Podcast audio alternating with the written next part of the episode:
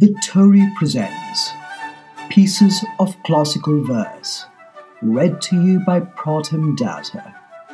I wish you merry listening.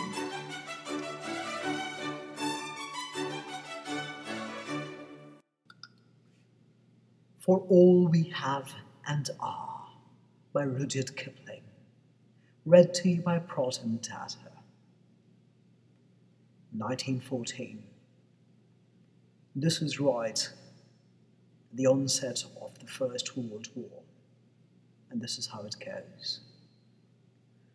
For all we have and are, for all our children's fate, stand up and take the war. The Hun is at the gate. Our world has passed away, in wantonness overthrown. There is nothing left today but steel and fire and stone. The all we knew depart, the old commandments stand.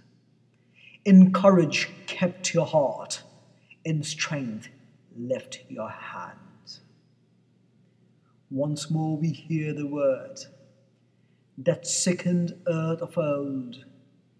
No law except the sword, unsheathed and uncontrolled. Once more it knits mankind, once more the nations go, to meet and break and bind a crazed and driven foe.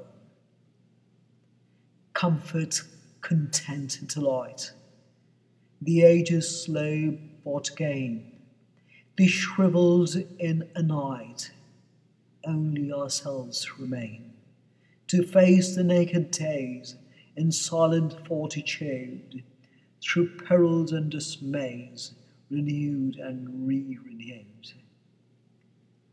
The all we may depart, the old commandments stand. In patience keep your heart, in strength lift up your hand.